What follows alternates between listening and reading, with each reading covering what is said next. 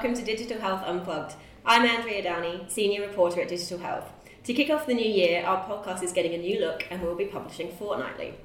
We'll still be hosting panel discussions with industry experts, bringing you insights into how some programs within the NHS are working. But we will also be hosting briefings with our wonderful news team looking at some of the biggest stories of the month and what they mean for the digital health landscape. Joining us for our first podcast of 2020 are my colleagues Hannah Crouch, Digital Health Editor. Hello. Owen Hughes, Senior Reporter for Digital Health. Hello. And John Hoeksma, Digital Health Editor in Chief. Hi there. Now, you would have expected the last couple of weeks to be fairly quiet news wise for us, as we all took off our time for Christmas, but that actually didn't turn out to be the case. A December election certainly kept the stories rolling in, and now Matt Hancock has kept his position as Health Secretary. He's renewed his commitment to technology, saying the government would double down on the tech agenda and bring the NHS into the 21st century. But that's not all that's been happening. One of our biggest stories from the last month was the news that several high profile players from the NHS have secretly met with big tech and pharma companies to discuss how to potentially create a national patient database the, uh, the aim will eventually be to commercialise millions of medical records, which could be valued at up to £10 billion. The likes of NHS England's chief, Simon Stevens, and Sir NH- Simon Stevens now. Sir Simon Stevens, that's right, um, and NHSX chief Matthew Gould, as well as representatives from Amazon, Microsoft, and System C were there. This has caused a fair bit of concern for some people, uh, Joe McDonald, the director of the Great North Care Record, has warned that the NHS risks repeating the failures of the care.data problems if they were not transparent about these meetings, uh, which would ultimately jeopardise patient trust. John, you were around for the care.data. What are the similarities here and what's the main concerns with these meetings? Um, I think I think the, the sort of essentially it boils down to one word: trust. And care.data um, was an initiative to create a national database um, of um, patient data, largely episodic um, and conditions rather than patient identifiable. But they simply lost the trust of the public. Um, I think there was all kinds of issues about whether um, they had a consent model that worked. I think implied consent until very late in the day was was the approach that was favoured it was quite secretive and, and it smacked of a fairly paternalistic view. Um, Nanny knows best. That might be very much in times of the zeitgeist of the current cabinet. Um, but um, I think that those themes appear to be kind of running through um, the latest kind of proposals. The um, NHS, um, England, and NHS Improvement keen to stress that these are just proposals at the moment, but they're not just any of proposals. They come from McKinsey, we understand. Um, they were um, presented in front of a very high powered kind of um, audience. Um, Doug Gurr of Amazon was one of those um, attending. So I think these aren't just a kite that's been kind of put up there and see what response. There's clearly ambition to do more to exploit the data assets of the NHS. And I think most people would would argue that that's a good thing. Um, but I think many would also kind of um, suggest that's a good thing as long as it's done transparently. Yeah, and like coming back to the fact that we, you know, you're saying that we, it's just preliminary discussions at the moment. It has come from a number 10 roundtable discussion, which kind of suggests that the government is really seriously thinking about doing this because it's not just sort of a few people meeting. This has come from number 10. Um, well, we, we, we, had a couple of kind of sources um, that that story was kind of based on, and um, one of those um, stressed that um, there were a number of papers discussed, and this was just one of them, so somebody was downplaying it um, furiously. But I, I, think, as you say, it was a very high powered kind of um, audience. Um, it was pretty secretive, and I think the thing that really kind of riled um, a lot of folks in the space was that a lot of readers of digital health and members of the networks are leading on regional record sharing initiatives and regional kind of data you know, initiatives. And they were completely blindsided by this. They had no idea this was going on. So, in terms of this kind of being informed by and involving folks that are actually kind of um, working on, on these types of data sharing initiatives currently, um, it does seem like it's all happening um, over there rather than sort of being based on consultation and involving those dealing with these issues. Yeah, I agree. I think for me, the whole fact that it was held behind closed doors, secrecy never helps. And as you said, a lot of people were kept in the dark. And I think as soon as you kind of have those closed door discussions, there's no open consultation, that's when people's backs get up. You have things like the use of the word commercial, which is never a good word, I don't think. in terms of getting people's backs up. They're worried about their data, not just for people from our networks, but also members of the public. Um, who also probably remember care.data as well. And, and sort of, you know, winning the trust of the public and, and carrying the dressing room, to use the football kind of, um, um, you know, phrase, um, is vitally important. Going back to what was the experience of care.data, I think one of the, the key things from that episode was that having lost public confidence um, by being appearing cavalier about who'd have access and selling it to whoever kind of rolled up um, around the back um, door, um, they were never able to kind of regain that and, and kind of you know um, and kind of put trust back into that kind of um, that kind of project, which ultimately is, is what killed it. So um, once again, I think I think the power of data in health is huge for prediction, uh, for prevention. Um, but unless you found it on consent um, and, and public trust, um, you're going to have an uphill struggle. Yeah. It strikes me that a, a lot of this kind of rests on the ability to join up data from you know primary, secondary, social care, and I think that's what phase one was it, of the project was about. Um, and I feel like we're still quite a long way from that, so it doesn't seem like something that's going to be coming to fruition anytime soon. I may be wrong, um, and a lot of it will be based on the success of LHCRE programs. And from what we may have heard, there could be some changes in, coming in, in terms of how they're may, maybe not funded, but certainly implemented, funding um, the kind of digital have, have nots instead of pumping all the investment into GDEs. I think the other thing that stood out for me, Owen, on, on the papers that we saw from this was that there was a number of business models that were kind of set out. And some of them were like kind of like the numpty farmer that shows up at the market with a pig under his arm.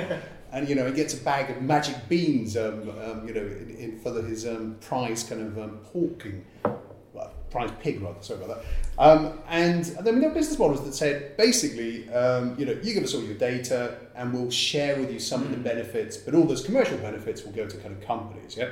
So let's hope that um, whatever's planned, they're not going to sign up to any stupid kind of um, business models that are basically us handing over all of this valuable data and the NHS getting almost no benefit in return. Yeah, because that was one of the things that was mentioned is they don't like it's it's costed at ten billion pounds, but we don't really know how we're going to get that money in. Because one of the one of the suggestions is it's just going to be they're going to be handing over the data and the benefits we'll see are in innovation and sort of the delivery of how we you know, provide care, but how do we get the money back from that if we're handing over millions of patient records? So I think that 10 billion is really, really questionable figure. So this comes from um, McKinsey, and I think McKinsey quoting another management consultancy. Um, I mean, I'm always skeptical of these kind of like large figures that if you come back to them a few years later, everyone goes, "Oh well, that was just that was just kind of indicative." You know?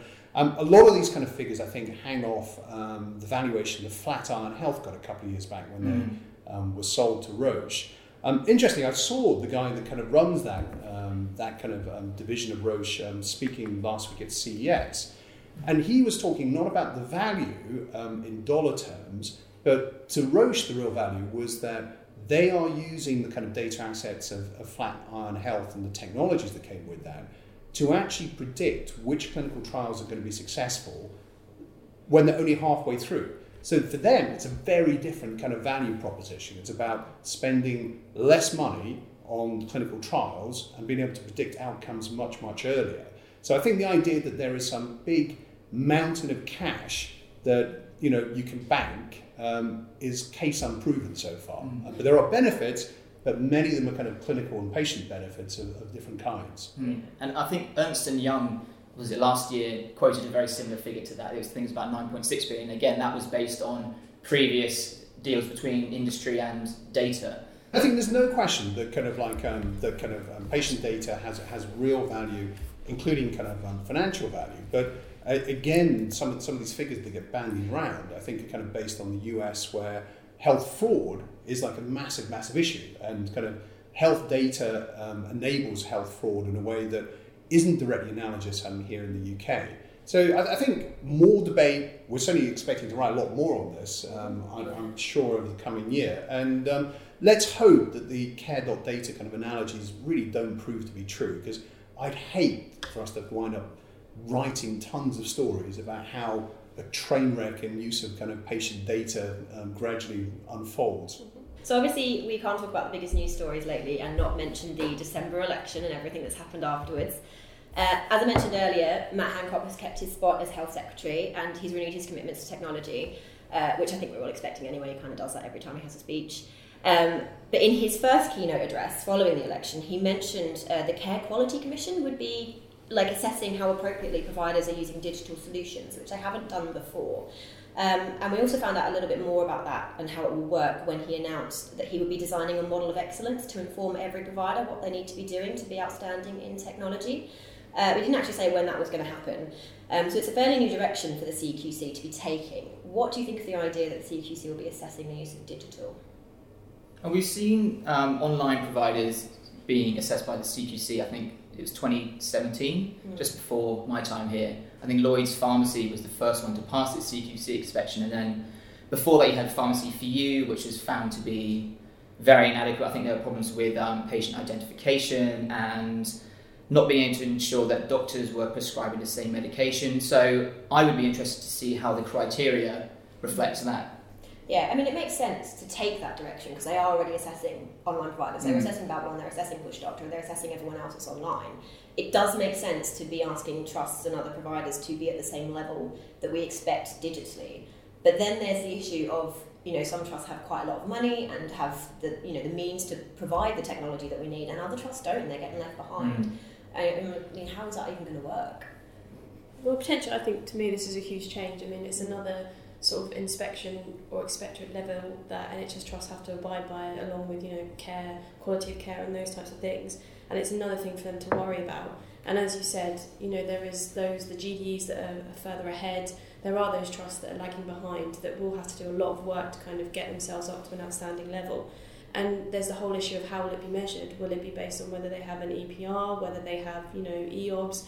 And there's kind of a lot of questions to be answered. I think reliance on this model of excellence, which we don't really have any any more information about. So I think there's still a lot of questions to be answered and a lot of kind of kinks that need to be ironed out before they start measuring them. Because I have a worry that it's going to be something that trust will fear and they'll get concerned about. Really. Yeah, and if they are still going to be focusing on the ones at the top, like the GDE level sort of trusts, we're just we're just going to have a bigger gap between the trusts that are capable of it and the trusts that aren't. Um, but then maybe this is sort of moving in the direction that Matthew Gould's been talking about for the last six months of helping out the have-nots rather than those that have all the things that they need. Um, but yeah, as I say, it's going to be really interesting to see the criteria that they follow. Also, oh, sorry, I was going to say it's also going to be interesting to see when Matt Hancock actually publishes this model of excellence because mm. until we have that, we you know the CQC can't be doing what it's supposed to be doing. Um, so there's you know, he hasn't announced a timeline on that, so it'll be interesting to see when that comes through. I, th- I think kind of bringing digital into the kind of mainstream of kind of um, regulation and inspection um, probably makes sense, you know, rather than having it as something which is some sidebar kind of um, activity. Um, I do have some questions about kind of um, CQC's um, expertise and competency, competency to do mm-hmm. this. certainly, kind of feedback we've had from folks we speak to suggested that that's a question that a lot of people have. Yeah. Um, you know, it's a bit of a black box how CQC is going to do this, um, how they're going to going to go inspect. Again, there isn't an impression that they're talking to an awful lot of people mm. at the mm. moment about what an inspection regime should look like um, and how that should work. And then finally, just, just on kind of, you know, I, I drive past my local hospital on a pretty regular basis um, in Kingston, and um, they have a big sort of banner outside going, you know, CQC inspection, best care regime in South London. I can't see too many banners going up going best EPR use, yeah, but I look forward to that day perhaps. Yeah? well, they have sort of in the last 12 months taken a move towards more, you know, digital assessments, haven't they? Because they appointed their first executive level chief digital officer last January, I think. Um, we haven't actually seen a lot come out of them since then about what this guy's actually doing. Um, so I wonder if he's going to be brought into this whole assessment process. Um, so going back to the have-nots issue and like bringing the trusts along that don't have the money, this digital aspirant program that Matt Hancock has announced um, looks like it's going to be helping those who really need the help to, to mm-hmm. step up in the next level in terms of the digital things that they're offering. Um, it sounds like it's almost a step down from the GDE program, but they're still going to be providing money. Um, you, is that going to work? I mean, we don't even know what, how much money they're going to be putting into it at this point, do we? It's been a very, very. It was under the radar announcement, wasn't it? It yeah. wasn't a big, big no. keynote. No, I think again, there's there's more several questions that come out of it. You know, the criteria, who how do people do they have to bid for it Mm. you know do they have to be at a certain standard for them to be able to qualify there's still not a lot of information given there's Mm. kind of been a lot of talk uh, Matthew Gordon a lot of his keynotes says you know they want to help those that are behind they don't just want to help those that are already excelling because it's probably a lot more easier so I do think in that aspect it's really good to kind of help those that kind of need that push and need that funding but again there's kind of that lack of clarity Mm. in my opinion, as to how trusts can get around and actually did they bid? Are they sort of Yeah. you know um, referred or anything like that? At the risk of sounding extremely cynical, this just sounds like what happens around an election campaign and what happens after you've been newly elected and it just it sounds like this wonderful promise that's going to change everything that works and I I would, be surprised if we see a whole lot coming out of it anytime soon in all honesty because it does just sound like it was still on the election trail. We have heard it for had this for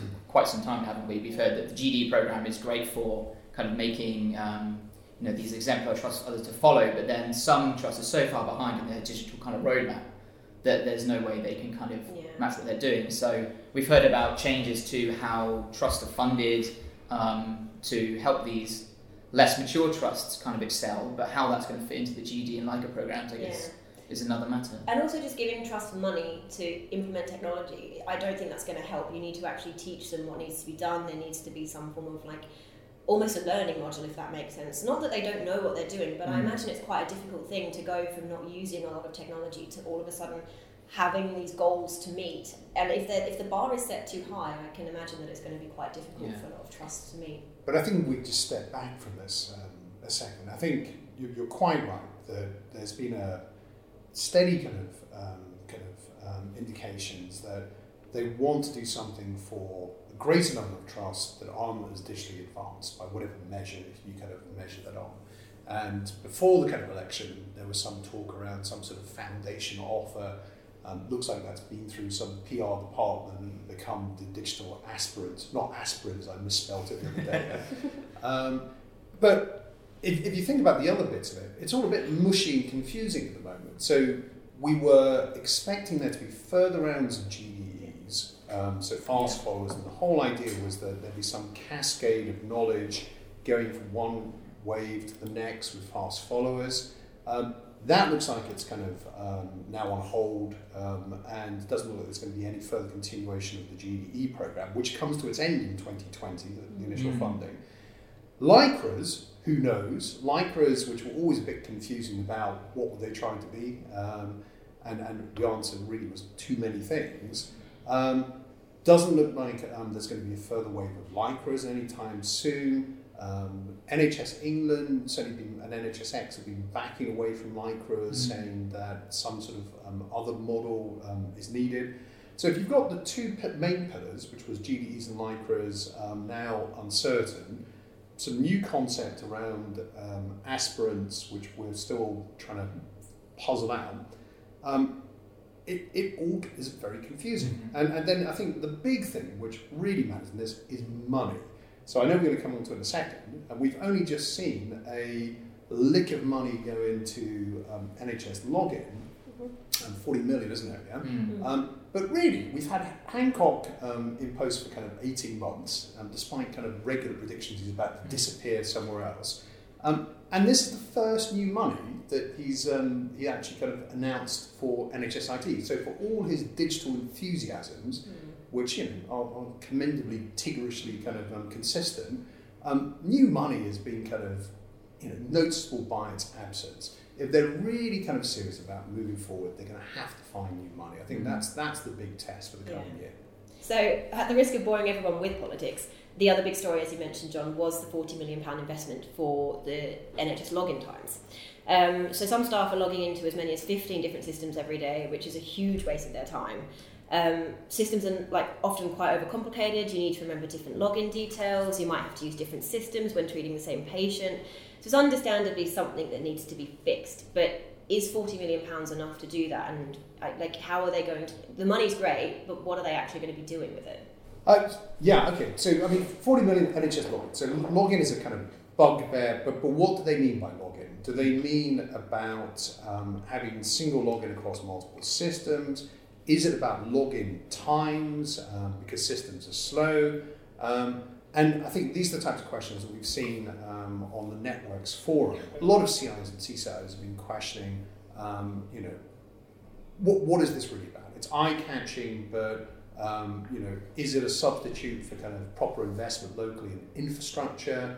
Um, is it kind of um, is it an alternative to investment in modern um, clinical kind of software? Mm. So I think many people would welcome it, but the idea that it's a magic bullet that's going to solve all kind of um, frustrations, um, I think, is unlikely. It is um, for those those kind of listeners with a long memory. One of the CCIO seven that um, Simon Eccles kind of um, first kind of um, unveiled oh, about two years ago, so just ahead of um, NHSX. And I think one of the things I'm interested in is are we going to see further announcements on some of those other CCIO seven areas, or is that all being merged in some future policy that we that we yet to see? Yeah. I mean, something that I thought of was if you're giving, if you're improving login technology, but the systems on the computers that you're using are still really slow, like you might give them a better way of logging in, but if the computer's still going to take 15 minutes to boot up, like what, what is the point in that money? Is you sort of need to be focusing on the stuff that needs to come first, really, don't you? Mm. Yeah, I, look, I think any new money um, it is kind of welcome, and this this is kind of certainly presented that way. Um, and um, it would be unfair then to kind of bracket this with um, past um, wheezers that we've had, like axe the fax and um, and purge the pager um, NHS login. But they do share some lineage, I feel. Yeah? Yeah, for me, I don't think forty million pounds doesn't really seem enough Mm. to kind of, in, like you said, if they're trying to uh, completely change or you know uphaul a whole infrastructure, you know that's going to need more than forty million. Yeah. I would I mean, guess. it's a system overhaul, isn't it? And Yeah. it doesn't seem like 40 million is going to cover it all. Yeah. It seems like a lot of money, but in NHS land, we know that it's kind of very stretched. yeah. I wonder if it's going to be a good business for companies like Imprivata who provide all these solutions, or Mm. if it's going to be something else entirely. Well, I think VMware is the other obvious one. That's Sure, looks yeah. like they're going to um, Other have a bit of suppliers are demand. available. other, other flavours are available. Yeah? I think the other one which kind of made me a little bit cynical with this one is um, I think the timing on this um, came out on was it second of January, Yes. Yeah. which um, is um, as readers will no, I know. think it was the third. It was it third. Yeah, It came out in a news um, golf where it was likely to be kind of um, picked up. Um, I think that let's let's optimistically treat it as the first of a whole series of announcements coming. There are certainly some kind of um, suggestions that have reached us that there's going to be um, further kind of funding um, announcements made, and that it was the election in purdah that held things up. Um, Mm. Let's hope that's the case. Yeah. Um, I think they also need to sort of give us more information on how the money is going to be split and where it's going to be, like who can apply for it and how it's going to be used. Because at the moment it's just a chunk of money to improve login times. We don't really know where it's going and how it's going to be used. Yeah, and we're mid-January. I mean, the NHS kind of um, spending being what it is. Um, this will be money that has to be spent by the end of the financial year. So there's going to be a scramble to get it out of the door as quickly as possible. So I suspect those people that have got shovel-ready projects or login ready to go are going to be set fair. One that we're kind of um, eagerly awaiting is an announcement on who the next um, CIO of NHSX is. Um, job is out to advert at the moment. Couple of interesting names um, in the mix. Um, so I think who is going to be the next um, NHS um, CIO replacing Will Smart is going to be a very interesting kind of appointment. Um, and it's not just that role which um, NHSX is kind of currently recruiting Mhm. for. There's any number of directors of number, various missions um, out at the moment. So NHSX moving into kind of actually making these types of appointments. Um, and for me, one of the kind of real tests is going to be: Are they going to be new faces, um, or are they going to be kind of um, familiar, experienced hands, um, which you know has some merits, but would suggest much more continuity rather than some radical kind of change Yeah. and new approach. You heard any rumours as to who it might be? Oh, Possibly. Definitely have. Possibly. certainly, certainly, the NHS CIO name I've um, heard is someone that um, listeners will be familiar with. Yeah? Mhm. So that's it for this week's podcast. Don't forget to check back on our website for updates or to listen to any previous podcasts. Just click on the podcast icon at the top of our homepage. And don't forget to tune into the podcast in two weeks' time, which will be featuring some of our speakers that we've got lined up for Rewired in 2020. We will be chatting with da- uh, we will be chatting data sharing, privacy, the role of CCIOs and CIOs, startups, and much more. And if you've got any queries or suggestions for the podcast, please do get in touch. You can email me at adowney, that's D O W N E Y, at digitalhealth.net.